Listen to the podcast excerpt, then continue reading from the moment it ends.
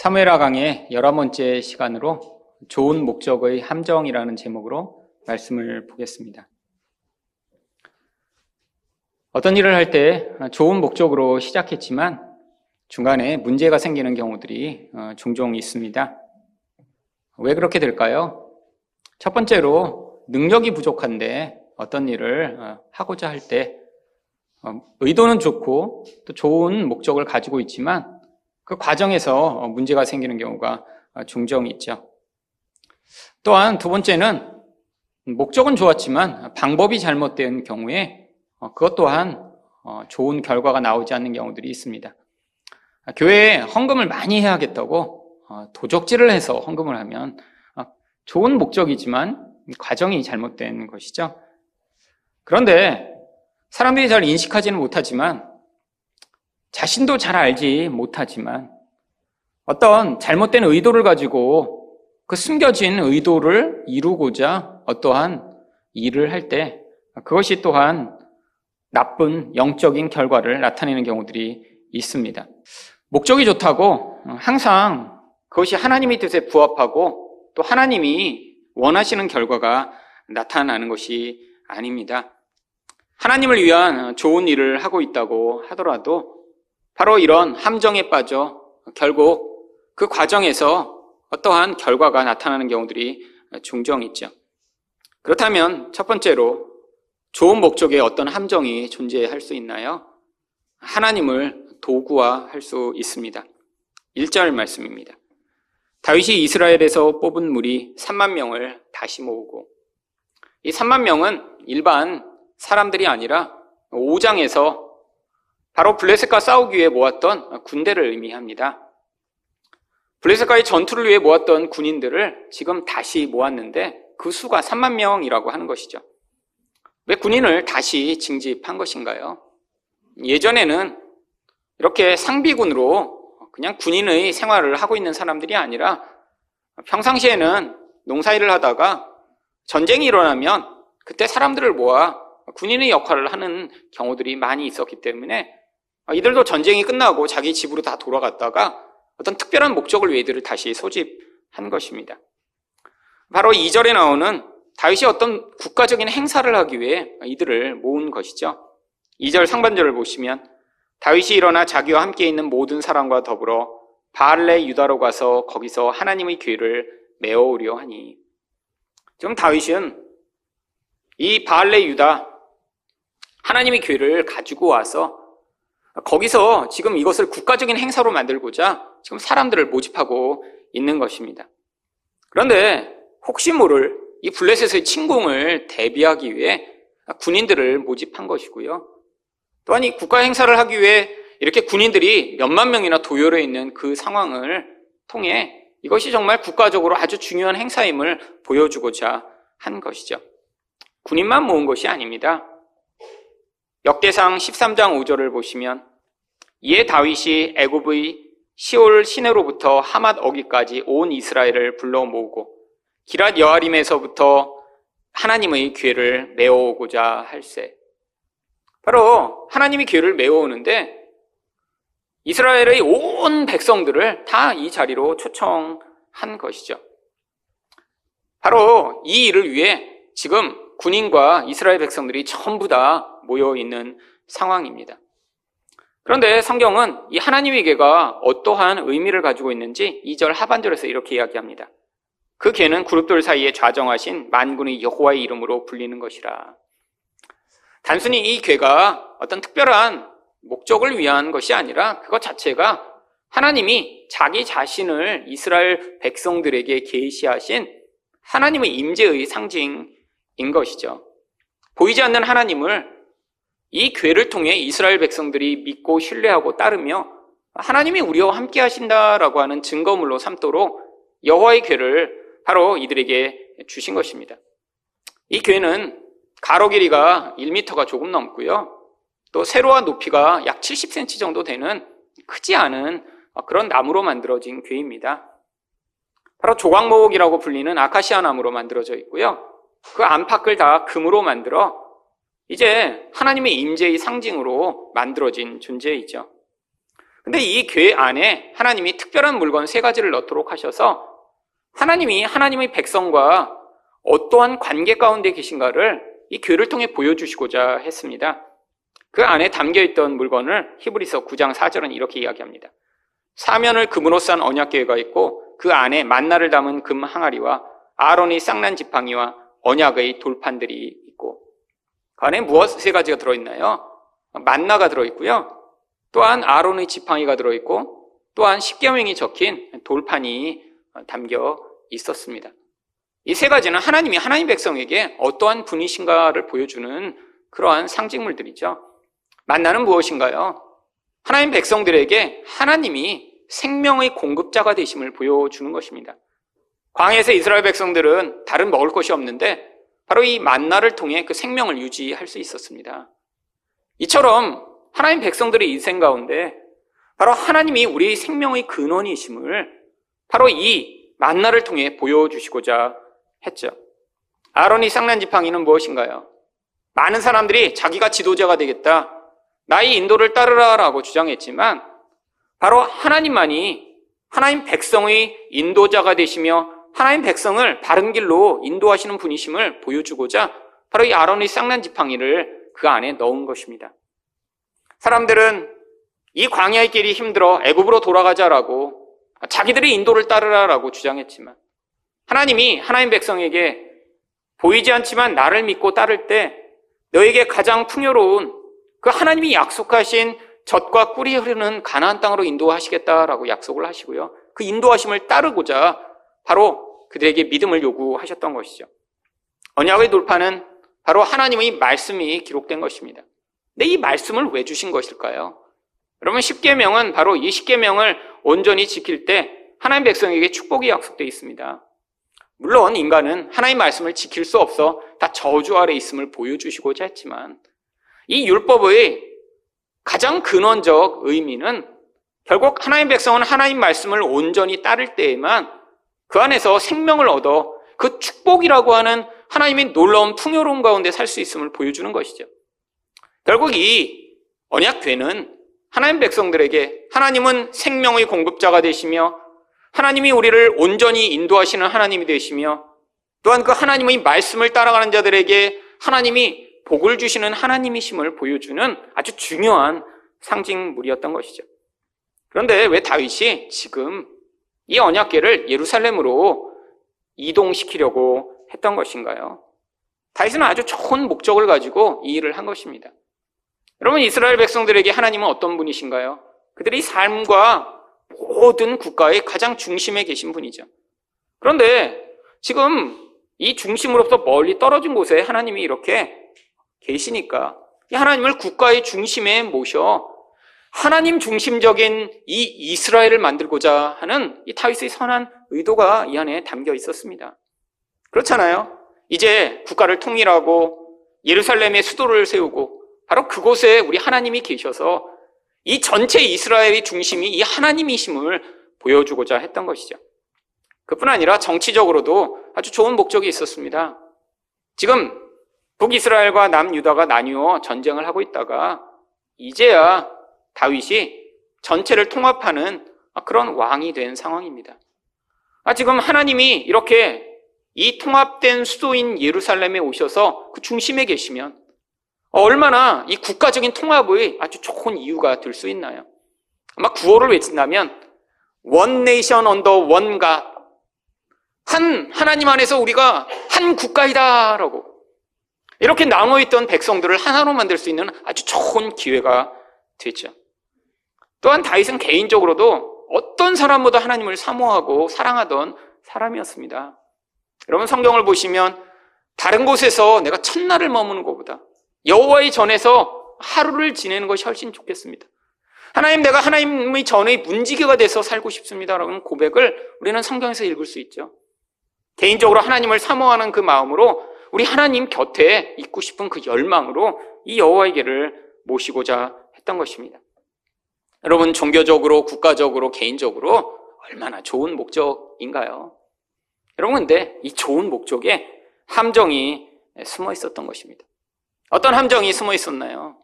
바로 이 좋은 목적을 이루고자 하나님을 그 목적을 위한 도구로 사용하려고 하는 그런 함정이 그 안에 도사리고 있었죠. 바로 하나의 국가를 만들기 위해 하나님을 이용하고 백성들의 그 모든 통합을 이루기 위해 하나님을 이용하고자 하는 그러한 은밀한 의도요. 여러분, 목적은 굉장히 좋았지만 은밀하게 숨겨진 그 의도 안에 결국 하나님이 하나님으로서 계신 것이 아니라 하나님이 이 이스라엘 백성을 통합하는 도구로 전락하게 되는 그러한 상황이 벌어졌던 것입니다.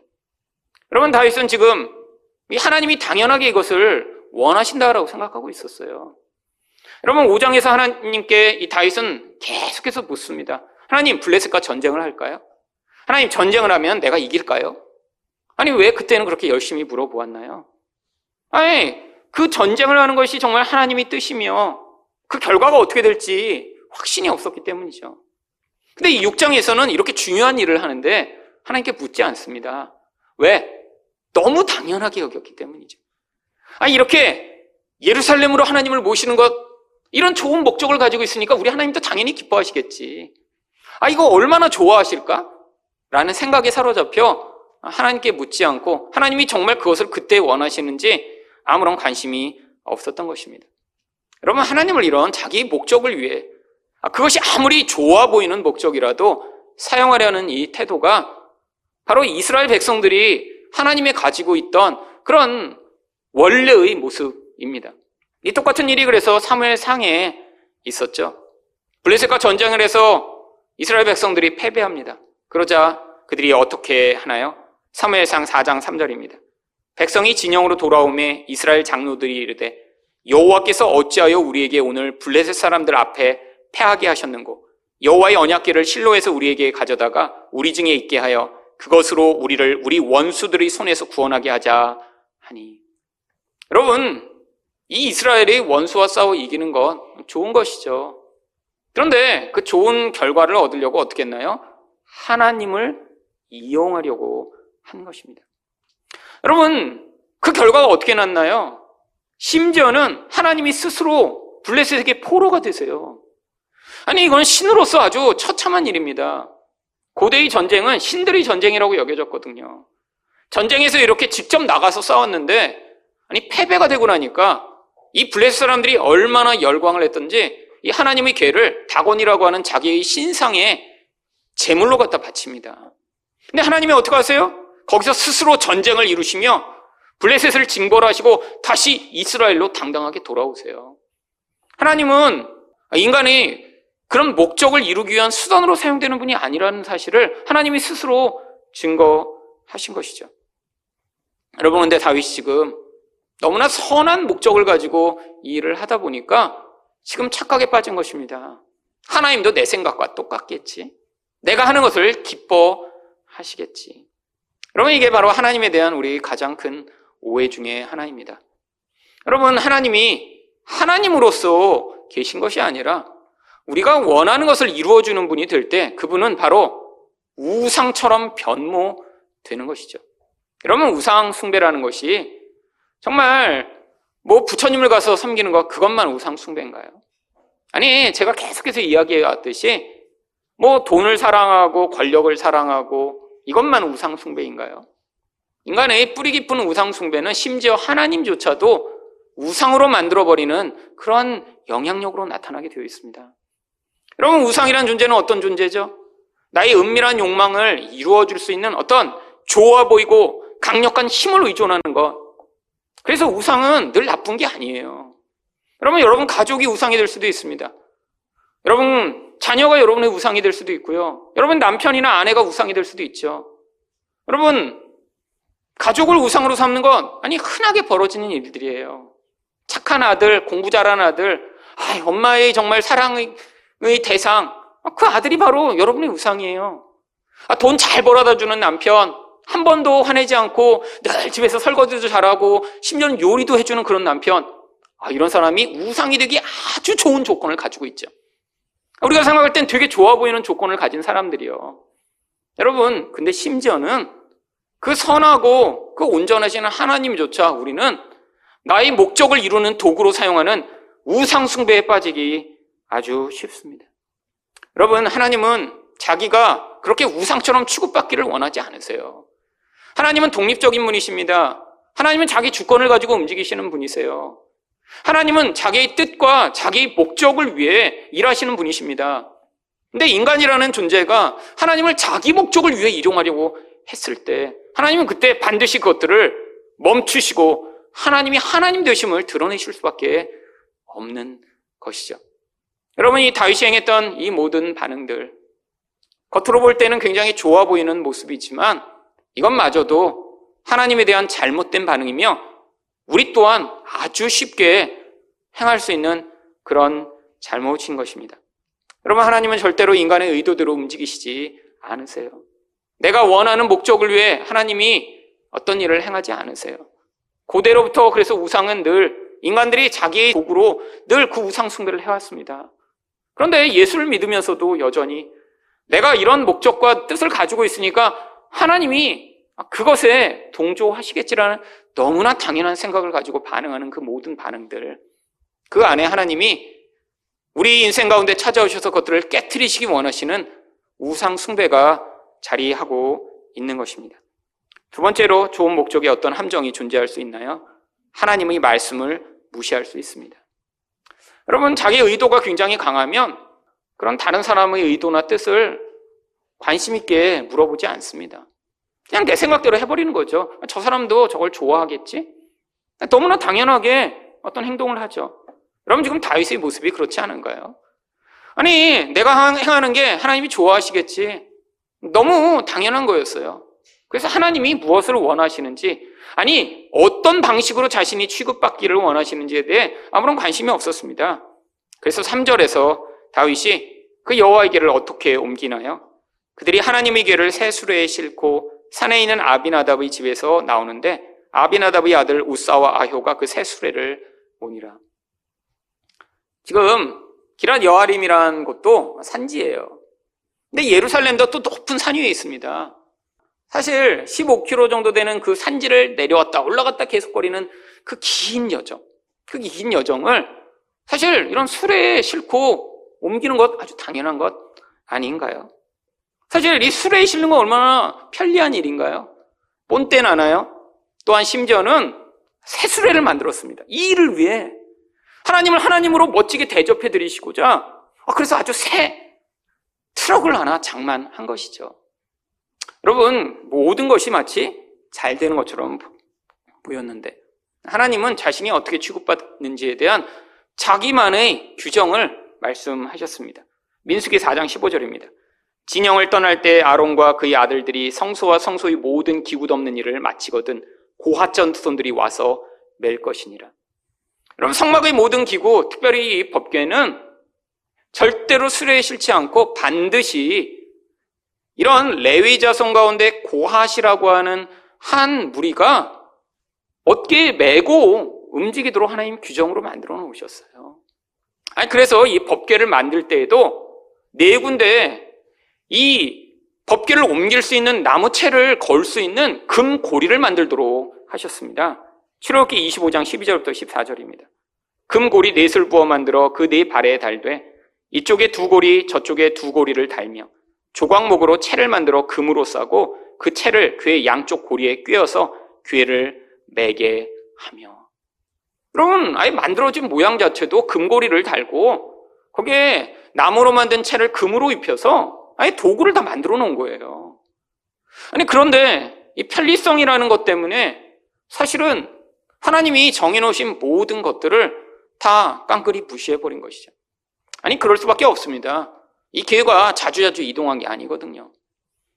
이스라엘 백성들이 출애굽해서 광야를 지날 때는 어떤 때는 하루만 해도 움직이고 어떤 때는 일주일만 해도 움직이고 했으니까 사람들이 늘 봤겠죠. 근데 지금 이 궤는 70년 동안이나 이 아비나답의 집에 있었습니다. 다윗이 태어나기 한참 전에 이미 거기에 가서 지금 어떻게 움직였는지 다윗은 알 수 없었어요. 아니, 모르면 물어봤어야죠. 아니, 모르면 어떻게 해야 되는지 알아봤어야죠. 그런데 몰랐는데도 너무나 자기 생각이 강하다 보니까 도대체 어떻게 해야 되는지 찾아볼 생각을 하지 않았던 것입니다. 여러분, 그런데 이런 다윗의 모습이 누구와 닮아 있었나요? 블레셋 사람들과 똑같았습니다. 하나님의 개가 블레셋 진영 위에 들어가 거기서 몇 개월을 유하며 이 블레셋을 심판할 때 블레셋 사람들이 나중에 너무 놀라서 이 괴를 다시 이스라엘로 돌려보냅니다. 그때 어떻게 했나요? 사무엘상 6장 7절입니다. 그러므로 새 수레를 하나 만들고 멍에를 메어보지 아니한 젖나는 소 2마리를 끌어다가 소의 수레를 메우고 그 송아지들은 떼어 집으로 돌려보내고. 여러분, 블레셋 사람들이 어떻게 했나요? 그들은 율법을 몰랐어요. 그러니까 수레를 새로 만들어서 송아지를 거기에 떼어낸 그런 소가 끌도록 해 그 수레를 돌려보냅니다. 아니, 하나님에 대해 어떻게 해야 될지 알지 못하는 블레셋 사람과 똑같은 방식으로 다윗이 행했던 것이죠. 여러분, 이게 바로 성도들도 일상 가운데 자주자주 하나님을 대하는 방식에서 실패하는 모습입니다. 내 생각이 너무 강력해요. 내가 세상의 어떤 영역에서는 내가 훨씬 더 전문가예요. 나는 이 일을 몇십 년 동안 해왔어요. 그러니까 너무 잘 알아. 그래서 내가 아는 방식, 내가 인생을 결정하고 살아가는 방식으로 늘 그냥 선택해 나가는 많은 사람들이 존재하죠. 물론 어떠한 모호한 것에 대해서 기도할 때 대부분 또 언제 기도하나요? 그럴 때는 그게 나쁜 결과가 주어지지 않도록 기도하는 경우가 많죠. 근데 또 많은 영역에서 기도 안 할 때는 언제 기도 안 하죠? 내가 너무 잘 알고 있을 때, 내가 너무 자신감이 있을 때, 아니 내 뜻이 옳다고 생각할 땐 기도 안 합니다. 아니 혹시 기도해서 하나님이 아니라고 하시면 어떡하지? 이럴 땐 더 기도 안 하죠. 혹시 하나님의 음성을 들을까 봐 아예 그럴 때는 평소에 하던 큐티도 안 하는 게 그게 우리들 아닌가요? 여러분, 그래서 하나님이 개입해 오실 수밖에 없습니다. 다윗 생각할 땐 지금 너무 자기 생각대로 모든 게 잘 되고 있어요. 지금 축제 분위기가 엄청나게 지금 증가하고 있습니다. 그 절정의 순간이에요. 5절입니다. 다윗과 이스라엘 온 족속은 잣나무로 만든 여러 가지 악기와 수금과 비파와 소고와 양금과 제금으로 여호와 앞에서 연주하더라. 하나님을 기쁘시게 하기 위해 그 수십만 명의 군중이 모여 악기를 연주하며 지금 막 흥분해 있는 상황입니다. 지금 거의 다 예루살렘에 다 왔어요. 이제 그 성만 들어가고 나면 이제 이 다윗이 의도한 모든 것이 이루어지는 바로 그 상황입니다. 근데 6절에 어떤 일이 벌어졌나요? 그들이 낙원이 타락 마당에 이르러서는 소들이 뛰므로 우사가 손을 들어 하나님의 궤를 붙들었더니. 여러분, 갑자기 소가 날뛰기 시작합니다. 여러분, 이 소들이 뭘 잘못 먹었나요? 아니요, 하나님이 하신 거예요. 눈에 보이지 않았지만 하나님이 지금 개입하신 것입니다. 이제까지 가만 계셨던 것 같은 그 하나님이 뭔가 말씀하시고자 개입하시기 시작했죠. 앞에서는 아효가 끌고 있었고 뒤에서는 우사가 그 수레 옆에 있다가 갑자기 소가 날뛰며 수레가 넘어지려고 하니까요. 거기서 그래서 그 법궤를 손으로 붙잡습니다. 여러분, 붙잡았더니 무슨 일이 벌어졌나요? 원래 이 성물은 손으로 만지면 안 되게 돼 있었어요. 그래서 이 법궤도 거기에 고리를 만들어 놓은 것입니다. 왜? 손으로 함부로 대지 않도록요. 민수기 4장 15절은 그래서 그러나 성물은 만지지 말라 그들이 죽으리라. 여러분, 거기에 하나님 무슨 독을 발라놓으신 게 아니에요. 우리 하나님이란 분은 얼마나 거룩하신지 이 부정한 인간이 함부로 그 하나님께 다가갈 수 없음을 이 상황을 통해 보여주시고자 하신 것입니다. 근데 바로 우사가 거기서 손을 대버린 것입니다. 그랬더니 어떤 일이 벌어졌나요? 7절입니다. 여호와 하나님이 우사가 잘못함으로 말미암아 진노하사 그를 그곳에서 치시니 그가 거기 하나님의 궤 곁에서 죽으니라. 우사가 죽임을 당합니다. 여러분, 어떤 사람들은 이걸 보며 아유, 우사 잘못했네, 하나님이 하지 말라고 한 일을 왜 했어? 라고 생각하는 사람들이 있죠. 여러분, 아마 제가 거기 있었어도 제가 손으로 댔을 거예요. 그렇잖아요, 여러분. 아니, 법궤가 떨어져서 굴러다니면 어떡해요? 이거 심각한 일인데, 아니 책임을 맡고 그 옆에 서 있는데 법궤가 지금 넘어지려고 그러면 손을 대는 게 당연한 게 아닌가요? 그건 누구라도 했어야 돼요. 그리고 됐으면 죽는 건 누구라도 죽는 것입니다. 여러분, 우사의 잘못이 아니에요. 하나님이 누군가를 죽이시고라도 다윗에게 말씀하시고 싶었던 게 있었던 거예요. 여러분, 우사가 아니라 다윗에게 말씀하시고 싶었고 이스라엘 백성들에게 말씀하시고 싶었던 것입니다. 무엇을요? 하나님은 이런 우상이 아니심을요. 인간이 이렇게 하나님을 자기 마음대로 다룰 수 있는 존재가 아니라는 사실을요. 아니 스레시로 이방의 사람들이 우상처럼 대하는 그런 존재가 아니라고요. 하나님은 물건이 아니고 바로 전능하신 하나님이시라는 사실을 말씀하시고 싶었던 것이죠. 여러분, 이 우사의 죽음은 다윗뿐 아니라 우리에게도 지금도 말씀하고 계신 것입니다. 우리 하나님 좋으신 하나님이시죠. 자기 아들을 죽여 우리를 사랑하실 만큼 아주 좋으신 하나님이십니다. 여러분, 그래서 우리가 많이 잊어버리는 게 있어요. 우리 하나님이 거룩하시고 우리 하나님이 주권자시며 우리 하나님이 하나님의 뜻대로 행하시는 분이시라는 사실을 우리가 잊어버릴 때가 너무 많이 있어요. 여러분, 우리는 우리 인생의 목적이 중요합니다. 내 인생에서 내가 계획해놓은 것, 이루어지는 것이 중요하죠. 심지어는 그게 하나님을 위한 일이라고 생각할 때 우리는 더욱더 이게 중요하다라고 생각하는 경우 아주 많이 있습니다. 여러분, 하나님이 우리를 통해 뭘 하시고자 하는 게 아니에요. 바로 하나님이 하나님 되심을 우리가 그 과정에서 인정하여 내 인생에 어떤 일을 주시고 어떤 과정을 이끄시던 나라는 존재는 그 하나님을 보좌하며 하나님의 하나님 되심을 증거하는 자라는 사실을 우리 인생을 통해 보여주시고자 하는 거예요. 여러분, 하나님의 하나님 되심을 인정하지 못하면 우리가 어떻게 되는 줄 아세요? 분노하게 됩니다. 내 마음대로 뭔가 하고 싶었거든요. 내가 계획하고 내가 목적한 게 있었거든요. 근데 그게 좌절되면 화나게 되어 있는 거예요. 그게 다윗의 모습 아닌가요? 8절입니다. 여호와께서 웃사를 치심으로 다윗이 분하여 그곳을 베레스 웃사라 부르니 그 이름이 오늘까지 이르니라. 베레스 웃사는 하나님이 웃사를 쳐 죽여졌다 이런 뜻을 가지고 있습니다.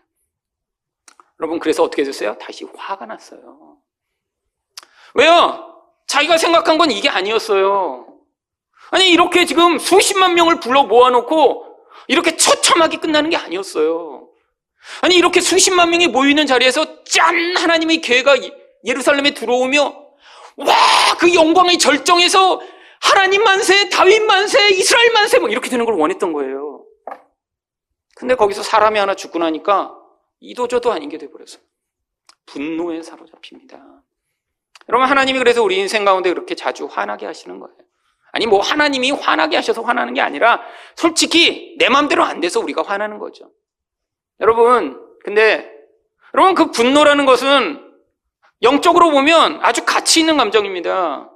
물론 그 분노가 악을 토해내고 다른 사람을 죽이고 파괴하는 역할도 많이 하죠.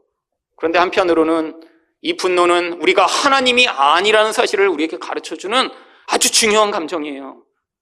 여러분, 이 분노에만 머물러 있어 누군가를 미워하고 상황만을 욕하는 수준이 아니라 하나님의 백성은 거기서 더 나가야 합니다.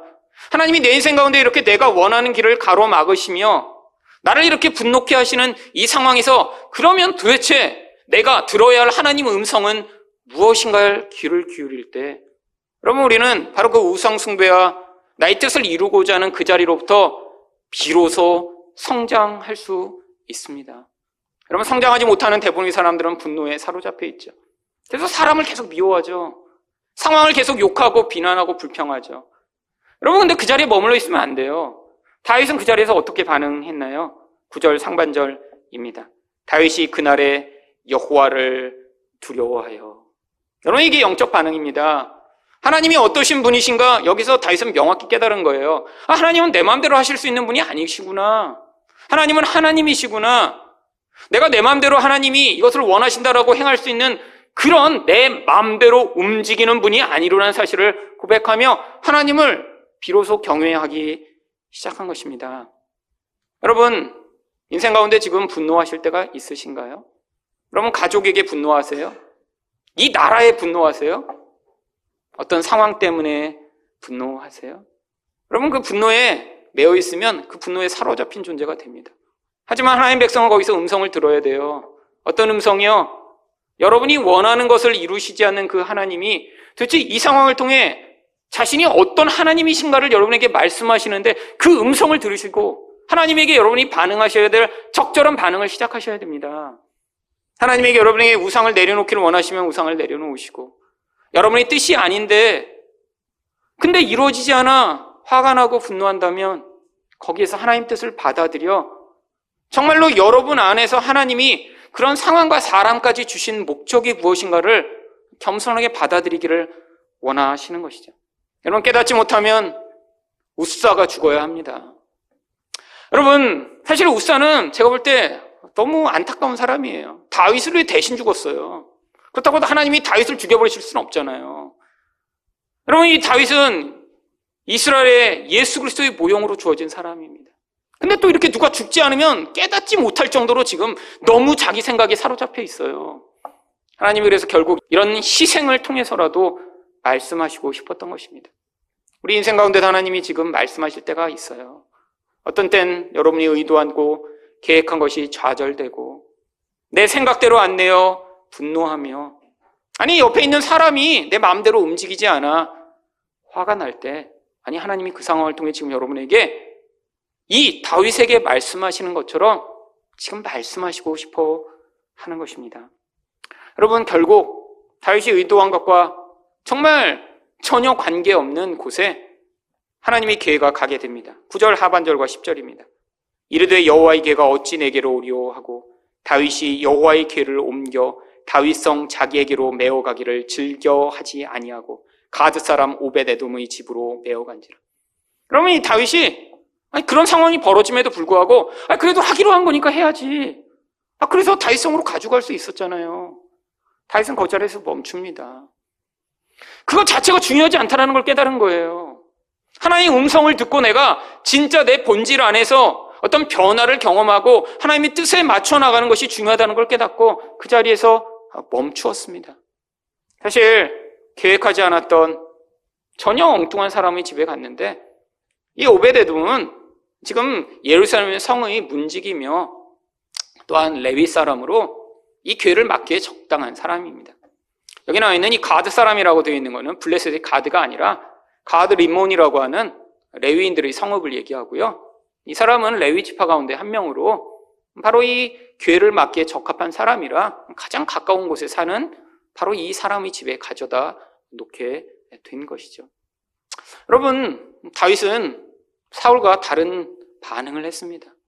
하나님이 분노하게 하실 때 그 상황을 통해 하나님의 음성에 귀를 기울였고요. 자기 행위를 멈추고 하나님의 뜻이 무엇인가 찾기 시작했죠. 하지만 사울은 어땠나요? 바로 끊임없이 분노하며 끊임없이 미워하며, 아니 하나님이 이미 명확하게 말씀하신 것을 받아들이기보다는 그 분노와 미움으로 반응하다 결국 멸망의 자리에 서게 됐죠. 여러분, 여러분은 지금 하나님의 음성을 듣고 계신가요? 여러분의 삶과 관계를 통해 말씀하고 계신 그 음성에 귀를 기울이고 계신가요? 여러분, 영혼을 지금 지배하는 내 마음대로 만들고 싶고 내 마음대로 하고 싶은 그 여러분의 목적을 내려놓고 하나님의 인도하심에 순종하고 계신가요? 우사를 통해 말씀하셨던 이 하나님의 음성에 귀를 기울이셔서 이런 희생이 아니더라도 그 음성에 민감하게 반응하는 여러분 되시기를 예수 그리스도 이름으로 축원드립니다.